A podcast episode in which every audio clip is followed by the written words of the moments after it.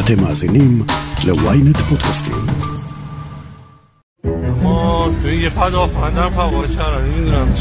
פיצוץ עז הרעיד בלילה את מרכז העיר אספהאן שבטהרן.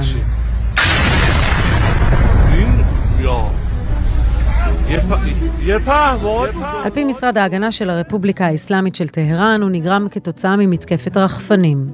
כלי התקשורת באיראן דיווחו כי מערכות ההגנה האווירית סיכלו את המתקפה, ונגרם נזק קל לאחד מגגות המבנים.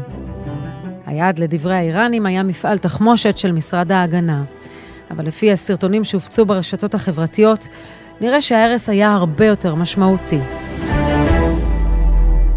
מהי דוקטרינת התמנון של בנט ולפיד? למי יש אינטרס להדליף כי מדובר בפעולה ישראלית? והאם טהרן תגיב? אני שרון קידון, וזאת הכותרת.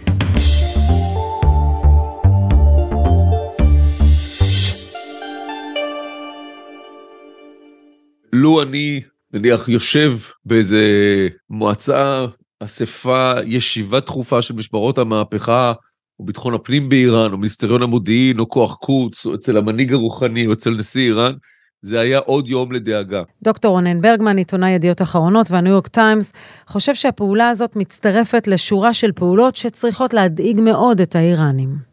זה יום לדאגה שלוש פעמים. קודם כל, כי כנראה ששוב, בניגוד להכחשות האיראניות, שכל פעם אומרים שלא קרה שום דבר, ההתקפות נמנעו, הכטב"מים הושמדו, הם פספסו את המטרה, גם בפעם הזאת, לדעתי, כשנראה את צילומי הלוויין של uh, המתקן הזה בלב אספהאן, אגב, צריך לומר, האיראנים טוענים שישראל תקפה מפעל תחמושת באספהאן. עכשיו, אספהאן זאת עיר של שני מיליון תושבים, וקשה להניח שהאיראנים, מפעל תחמושת, ימקמו באמצע העיר הזאת.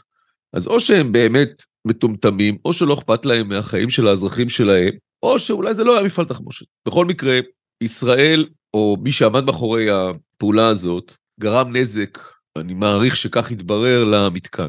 דאגה שנייה, שהמוסד עוד פעם ידע, שוב פעם, איפה נמצא מתקן סופר חשאי שאיראן מנסה להסתיר? בלב איראן. שלוש, לא רק ידע, אלא גם הצליח להביא צוות לתוך איראן, שבזמן מסוים יפרוס את עצמו וישגר את הקוואדקופטרים, בעברית קוראים לזה רב להב, כלומר רחפן עם ארבעה מדחפים, פרופלורים, כי הטווח שלהם, למה זה מתוך איראן? כי הטווח שלהם הוא קטן מכדי שיוכלו להמריא מחוץ לגבולות איראן. מדובר על uh, מין רחפן uh, גדול כזה שנושא כמות של חומר נפץ, אפשר לשגר אותו רק ממספר קילומטרים לא רב מדי מתוך איראן. ישראל מצליחה שוב ושוב ושוב לחדור מבחינת מידע ואיסוף מודיעין מתוך היעד את כל המערכות של איראן, להבין מה היא עושה ואיפה היא עושה את זה, ולהביא צוותים קרוב מאוד כדי להשמיד את המטרות האלה. זה, כל הדברים האלה הם גם סיבה לדאגה מבצעית אופרטיבית, גם סיבה לדאגה מהמוניטין שלהם, כי האיראנים צוחקים על אה, גורמי המודיעין שלהם והם אומרים, מה זה, יש פה סוכן של מוסד אה, מתחת לכל מיטה ומעבר לכל פינה. לא פשוט מבחינתם. ישראל פועלת שנים ארוכות מול איראן בהקשר של הגרעין, ומול שלוחותיה בהקשר של ההתחמשות, ומציגה הישגים משמעותיים וניכרים. אבל עד לא מזמן ישראל פעלה מול פעילות איראנית בשלוחותיה בנפרד. מי ששינה את הגישה היה נפתלי בנט. וצריך לדעת מעת לעת לעדכן את הקו, את האסטרטגיה, ונתמצת את התפיסה היום, כאשר זרועות של תמנון מכות בך, אל תילחם רק חזרה מול קצות האצבעות של אותו תמנון, אלא תכוון, תחנוק את הראש. כך עם איראן, במשך שנות דור מדינת ישראל נלחמה ללא הרף מול... בנט עוד בשבתו בקבינט המדיני-ביטחוני מציג תפיסה חדשה, על פיה יש לפגוע גם בראש התמנון עצמו, כלומר באיראן, על פעולות שנעשות על ידי נציגיה. כשבנט הופך לראש ממשלה הוא משנה כיוון ופועל בדיוק ברוח הזאת. ישראל פעלה נגד מטרות של אה, פרויקט הגרעין האיראני בתוך איראן. אנחנו שמענו אה, פגיעה במדעני גרעין, עד החיסול של פחרי זאדה בעזרת רובוט, ראש הפרויקט, אה, השמדה פיזית או באמצעים של סייבר, של צנטרפוגות ושל מפעל לייצור צנטרפוגות, כל הדברים האלה. אבל בכל מה שקשור לפעילות איראנית אחרת, שנחשבה מסוכנת קצת פחות, כי הרי גרעין זה מסוכן, זה סכנה קיומית, ולכן אל מול גרעין ישראל הייתה מוכנה, בעיקר בימיו של ראש הממשלה נתניהו, בכהונותיו הקודמות, הייתה מוכנה להסתכן, להשקיע את המשאבים ולצאת לפעולות האלה. לעומת זאת, בכל מה שקשור לפעולות אחרות של איראן, בין אם מדובר בייצור, פיתוח, ההבראה של טילים ואמצעים אחרים לכל מיני גורמים במזרח התיכון, חיזבאללה, חמאס, ג'יהאד איסלאמי, חות'ים וכאלה. בין אם זה קשור לפעילות טרור שהאיראנים יוזמים או מבצעים בעצמם. בדרך כלל העימות נשאר בגבולות, זאת אומרת, אם חיזבאללה עושה לישראל משהו רע, אז ישראל מגיבה מול חיזבאללה. אם איראן פורסת כוחות שלה ואחרים בסוריה, אז צה"ל יוצא למבע, למלחמה בין המלחמות בסוריה. בנט שינה את המשוואה הזאת ואמר לא, אנחנו על פעילות איראנית בגבולות, אנחנו נגיב בתוך איראן. ומאותה נקודה והלאה, אנחנו רואים פעולות נמשכות לא רק בנושא הגרעיני בתוך איראן. עכשיו, אני יודע שגם ראיתי עכשיו בעקבות הפרסום שלנו אתמול בידיעות אחרונות, אה, את אה, סחרור המכונה הופעלה כדי ככה להילחם באמירה שכאילו ראש הממשלה נתניהו המשיך משהו שראש הממשלה בנט עשה. אה, הסתכלתי על זה קצת ככה בחיוך. יש משמעות לעיתוי הפעולה דווקא עכשיו? בשבוע שעבר ראש ה-CIA ברנס נמצא בישראל, והשבוע שר המדינה בלינקן נמצא בישראל. ישראל לא מתביישת לעשות את הפעולות האלה כשהם נמצאים או באים והולכים, וזה מראה שלפחות בנושא האיראני, אפרופו הסיוע של איראן לרוסיה בנושא האוקראיני, אה, וזה נושא מאוד מאוד חשוב, איראנים עשו טעות ענקית, לפחות בנושא האיראני, ישראל וארצות הברית פחות או יותר באותו קו חשיבה, באותו mindset, נהנות מאותו מודיעין, חושבות בערך את אותו דבר, לפחות בינתיים. יש אה, דיווחים אה, שונים וסותרים לגבי אופיו של היעד, ואני לא יכול לומר שאנחנו, הצוות של הניו יורק טיימס שעסק בנושא הזה, עמיתי אה, פרנז פסיחי, דויד סנגר ואני, הגענו למסקנה ברורה וחדה, מוצלבת מגורמי המודיעין שאנחנו מדברים איתם בארה"ב, ישראל ובאיראן, לגבי אופיו של היעד. אבל בסבירות מאוד גבוהה מדובר במתקן שקשור לפרויקט הטילים האיראני. יש שאומרים, אה, עמיתנו אה, בידיעות אחרונות, רון בן ישי, רמז, ככה רמז דק כפיל, שמדובר במתקן שיש בו פיתוח של טילים היפרסונים, כלומר אה, מזכירים את הטילים, אולי מבוססים על ידע רוסי. גורמי המודיעין האמריקאים אמרו שהם די בטוחים שמדובר על דאגה של ישראל לשלומה שלה ולא דאגה של ישראל מפני ייצוא של הציוד הזה אחר כך לרוסיה, כלומר דברים שעשויים לאיים על ישראל. Israel is reportedly behind a drone strike on an Iranian military plant over the weekend. This was in a major city. It happened late Saturday night. The Wall Street Journal and New York Times are both quoting anonymous intelligence officials and saying Israel appears to be responsible for the attack. העיתון וול סטריט ג'ורנל היה הראשון לפרסם כי על פי מקורות אמריקניים, ישראל עומדת מאחורי מתקפת הרחפנים הממולכדים באספהאן. המקורות הוסיפו כי על אף הטענות האיראניות, המתקפה הצליחה. רונן ברגמן, שעובד עבור כלי התקשורת המתחרה, הניו יורק טיימס, כלל לא בטוח שמדובר במקורות אמריקניים. וצריך לומר שאחרי הפרסום של הוול סטריט ג'ורנל, אחר כך הפרסום שלנו שהביא עוד פרטים, הופיע עוד פרסום בוול סטריט ג'ורנל שהביא עוד פרטים ממה שנראה לפחות כמו מקורות אה, ישראלים. אני רק, אה, אני אומר כך, האינטרסים משתנים ולפעמים הם מפתיעים. פרנז פסיחי, עמיתתי, אה, שמכסה את איראן, ואני תמיד אומרים שהרגע הכי חשוב אולי בתחקירים שלנו זה מידע שמגיע שהוא מוצלב ממקורות מודיעין ישראלים ומקורות מודיעין איראנים. אם משמרות המהפכה והמוסד אומרים את אותו דבר בשיחות off record, יש סיכוי שהמידע הוא מדויק, יש אפילו בדיחה בניו יורק טיימס, שהמקום היחיד שבו שירותי המודיעין, כי גם פרנז וגם אני מואשמים לחליפין כל פעם אה, בחברות עבודה בשירות מודיעין אחר, אז אה, הבדיחה היא שהמקום היחידי שבו המודיעין האיראני והמודיעין הישראלי יכולים לעבוד בשלווה זה בניו יורק טיימס. נדמה לי שאנחנו רואים שיש בוודאי גורמים שמפרסמים דברים. אני לא יודע, או אני חושב שזו לא הייתה מערכת הביטחון הישראלית שהדליפה לוול סטריט ג'ורנל. אותו וול סטריט ג'ורנל כמובן שפרסם בשבוע שעבר מאמר מאוד אוהד לבנימין נתניהו ולמהפכה המשפטית בעצם כאיזשהו סוג של קונטרה למאמרים שפורסמו בניו יורק טיימס ולוושינגטון פוסט. אז אם אני מבינה את הסאבטקסט שלך נכון, ייתכן שגורמים ישראלים פוליטיים היה להם אינטרס בהדלפה הזו. את אמרת.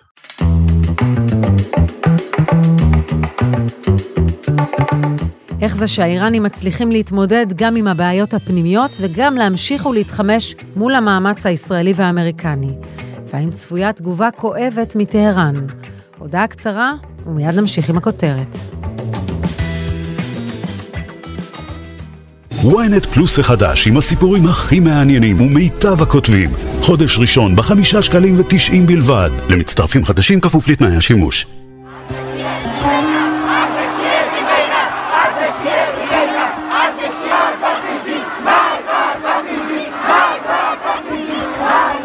הממשל באיראן מתמודד עם לא מעט חזיתות בחודשים האחרונים, כשההתקוממות העממית המכונה מחאת החיג'אב העסיקה את השלטון וגבתה ממנו הרבה משאבים. לצד זה, השלטון הקיצוני מתמיד במאמץ של הפיתוח הצבאי, ההתחמשות והעבודה מול גורמים פרו-איראנים במלחמה מול ישראל. מי שמכירה היטב את האיראנים ולמדה אותם שנים ארוכות, היא סימה שיין, ראש תוכנית איראן במכון למחקרי ביטחון לאומי, ה-NSS, ולשעבר ראש חטיבת המחקר במוסד. טהרן צריכה להיות מוטרדת משלושה דברים. גם מהיכולות, גם מהנכונות להפעיל את היכולות, כי לא תמיד למי שיש יכולות גם מפעיל אותן, וגם מהחדירות. המידע המודיעיני, הידע, איפה דברים נמצאים, מתי, כמה, לא רק באירועים האחרונים, גם באירועים קודמים אה, שמיוחסים לישראל, כל הדברים האלה ביחד, השלושה האלה, צריכים להיות מאוד מטרידים את האיראנים, וגם אה, השאלה הגדולה זה איך הם חושבים להתמודד עם זה, גם בהיבט הגנתי, אבל גם בהיבט ההתקפי, שאני מניחה שבשני הדברים הם עוסקים עכשיו. אז יכול להיות שההתמודדות עם הבעיות הפנימיות החלישה את היכולות של המשטר האיראני?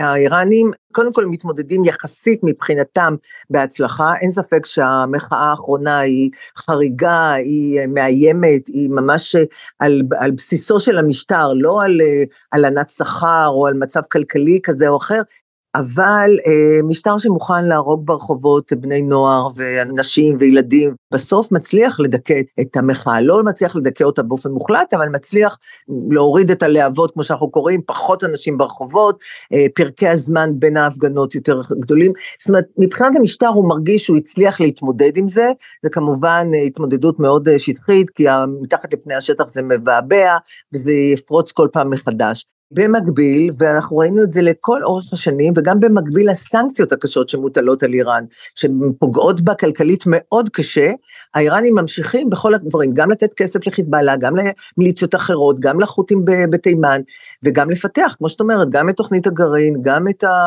תוכנית הטילים שלהם שמאוד מפותחת, כטב"מים, כמו שראינו עכשיו, מהמכירות לרוסיה, זה משטר שמוכן אה, לקחת מבני עמו, לתת לאחרים במיליציות שמקדמות את האינטרסים שלו ולפתח את התעשיות הצבאיות.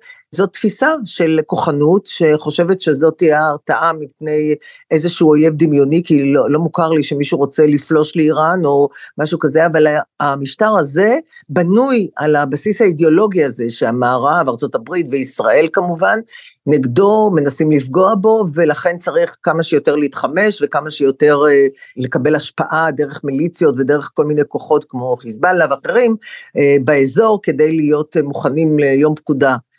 אין ספק, המשטר הזה מוכיח שלמרות סנקציות, למרות מחאות, הוא ממשיך לקדם את התוכניות שלו, יכול להיות שבהאטה, בקצב פחות אה, מהיר, אבל הוא ממשיך. ארצות הברית גם מנהלת איזושהי מדיניות אה, דואלית, כשמצד אחד היא עדיין מנסה לרתום את איראן להסכם הגרעין, בין אם בערוצים פורמליים ובין אם כיום בערוצים לא פורמליים, אבל נותנת גיבוי מלא לישראל ואף עוזרת לה. אז תראי, ארה"ב, ממשל ביידן, בוא נגיד במקרה הזה, הגיע לבית הלבן עוד לפני שהוא הגיע ולפני שהוא נבחר, עם אמירה מאוד ברורה שהוא רוצה לחזור להסכם הגרעין הקודם, ושזה אמור להיות צעד ראשון בדרך לצעד השני, שיהיה הסכם ארוך יותר וחזק יותר. הוא לא הצליח בזה, הוא לא הצליח לא בגללו, אלא בגלל האיראנים. ולכן אני חושבת שגם אם יש עכשיו דיבורים בערוצים לא פורמליים, אני גם שומעת שיש דיבורים על אפשרויות של החלפה של אה, אסירים, אה, כל מיני עצורים שיש בצד האיראני ובצד האמריקאי, יש כל הזמן דיבור לא פורמלי. אני חושבת שהממשל מכל מה שהוא אומר, וכולל השליח המיוחד לנושא, בסך הכל מבין שהסיכוי לחזור אה, להסכם הוא קלוש ביותר. אגב, חבל שהם ממשיכים להחזיק את האופציה הזאת כקיימת, מכיוון שזה נותן uh, לכולם, זה מאוד נוח לכולם חוץ מאשר לישראל, גם לאיראנים, גם לאירופאים, גם לאמריקאים, להגיד שיש עוד אופציה אולי לחזור. אם כי האמריקאים עצמם אומרים שהיום זה במקום מאוד נמוך, ואיראן בסך הכל קיבלה החלטה. אה, זה לא במקרה שהם שמו תנאים שהם בלתי אפשריים, הם ידעו שהם בלתי אפשריים, ואני חושבת שזו חלק מהחלטה אסטרטגית איראנית. לא לחזור להסכם, ללכת לרוסיה, למכור לרוסיה כטב"מים, להתייצב נגד ארצות הברית.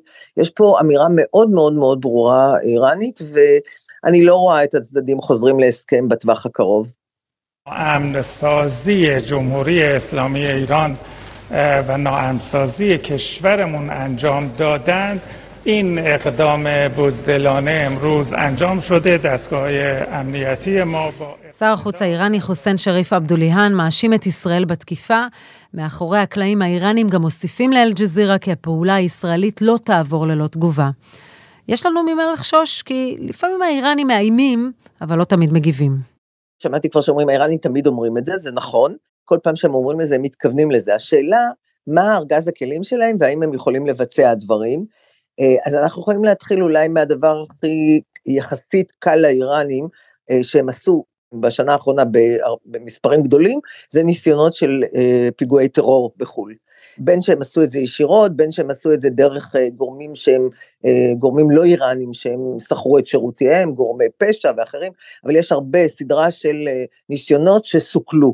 כלומר, זה לא שאיראן לא ניסתה להגיב, היא ניסתה, אנחנו זוכרים את הפרשה שקיבלה הכי הרבה תעודה בטורקיה, האיראנים כל הזמן מנסים להוציא פיגועי טרור נגד גורמים ישראלים ויהודים.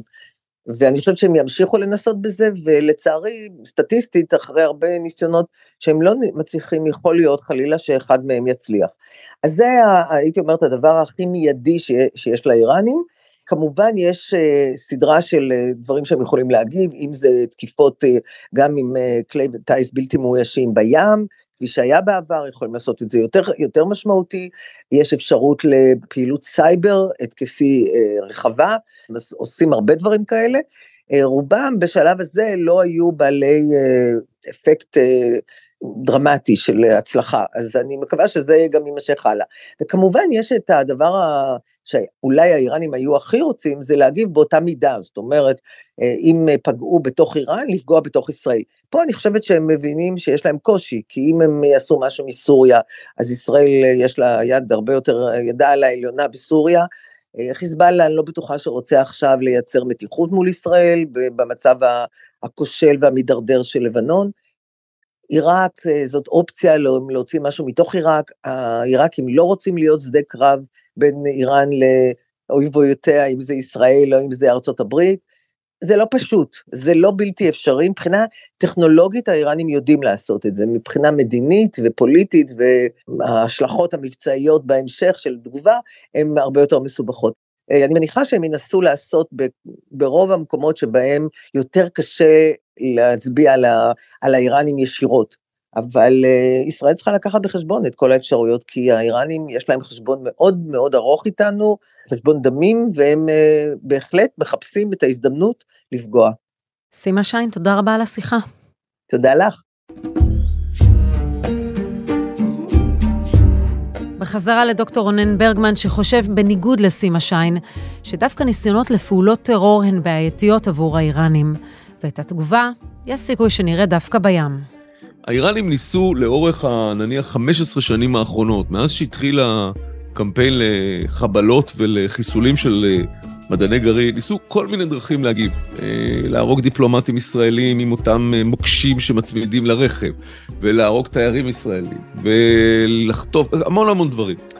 כמעט כל מה שהם ניסו נכשל כישלון חרוץ ומביך, זולת דבר אחד. הקמפיין שהם השיקו, לטענתם, כקונטרה, כנקמה על פגיעה ישראלית בכלי שיט איראנים שהובילו נפט או נשק ל, אה, ללבנון ולסוריה, הקמפיין הזה די הצליח. כלומר, הם הצליחו לפגוע בספינות, באוניות, אוניות אה, מסע, שהיו בבעלות ישראלית או בבעלות חלקית ישראלית, אפילו פגיעה קטנה באוניות האלה, ולפחות במקרה אחד גם נהרגו שני אנשים, אבל אפילו פגיעה יותר קטנה מזה, פגעה מאוד ביכולת בשלווה של התעבורה הימית האזרחית, שהיא סופר חשובה לנתיבי הסחר של העולם, העלתה מאוד את, מח... את מחירי הביטוח, יצרה משבר מסוים בענף השינוע הימי, והפעילה לחץ גדול מאוד גם מארצות הברית וגם ממקומות אחרים, וישראל הפסיקה.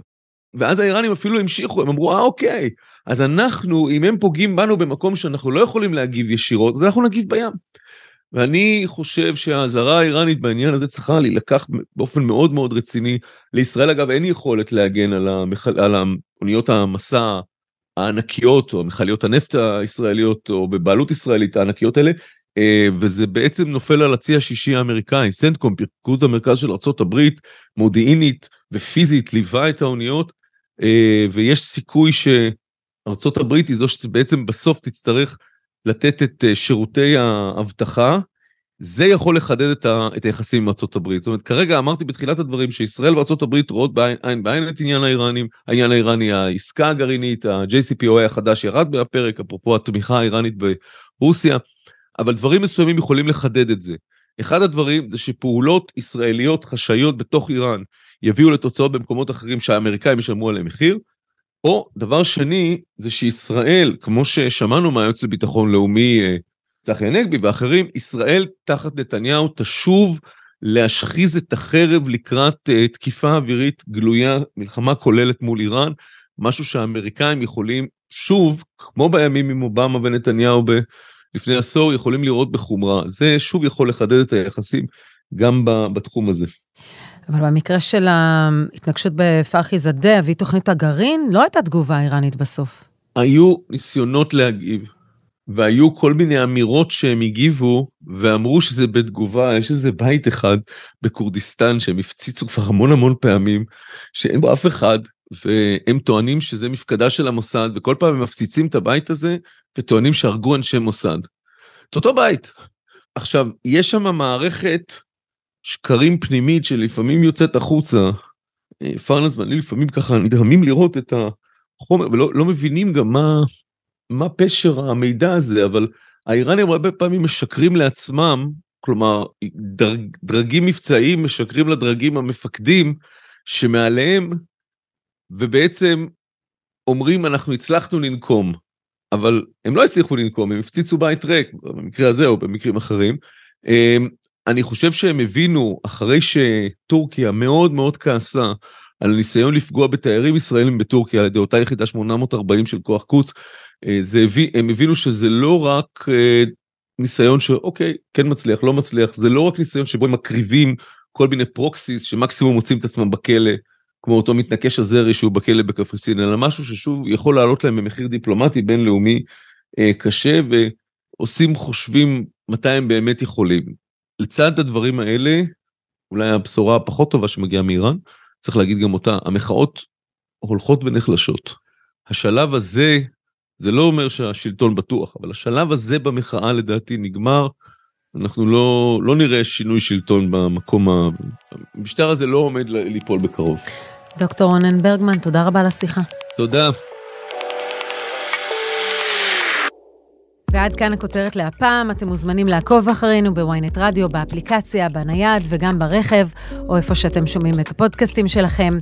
אם זה קורה באפל או בספוטיפיי, אתם מוזמנים גם לדרג אותנו ולהאזין לפרק שלנו על האיש הדומיננטי ביחסי ישראל-ארצות הברית. חפשו את הפרק חידת דרמר, הכירו את איש הסוד של נתניהו. עורך הפודקאסטים הוא רון טוביה, איתי בצוות הכותרת ישי שנרב ויואב רבינוביץ', תחקיר, הפקה ועריכה אלי שמעוני וגיא סלם. אני שרון קידון, ניפגש בפעם הבאה.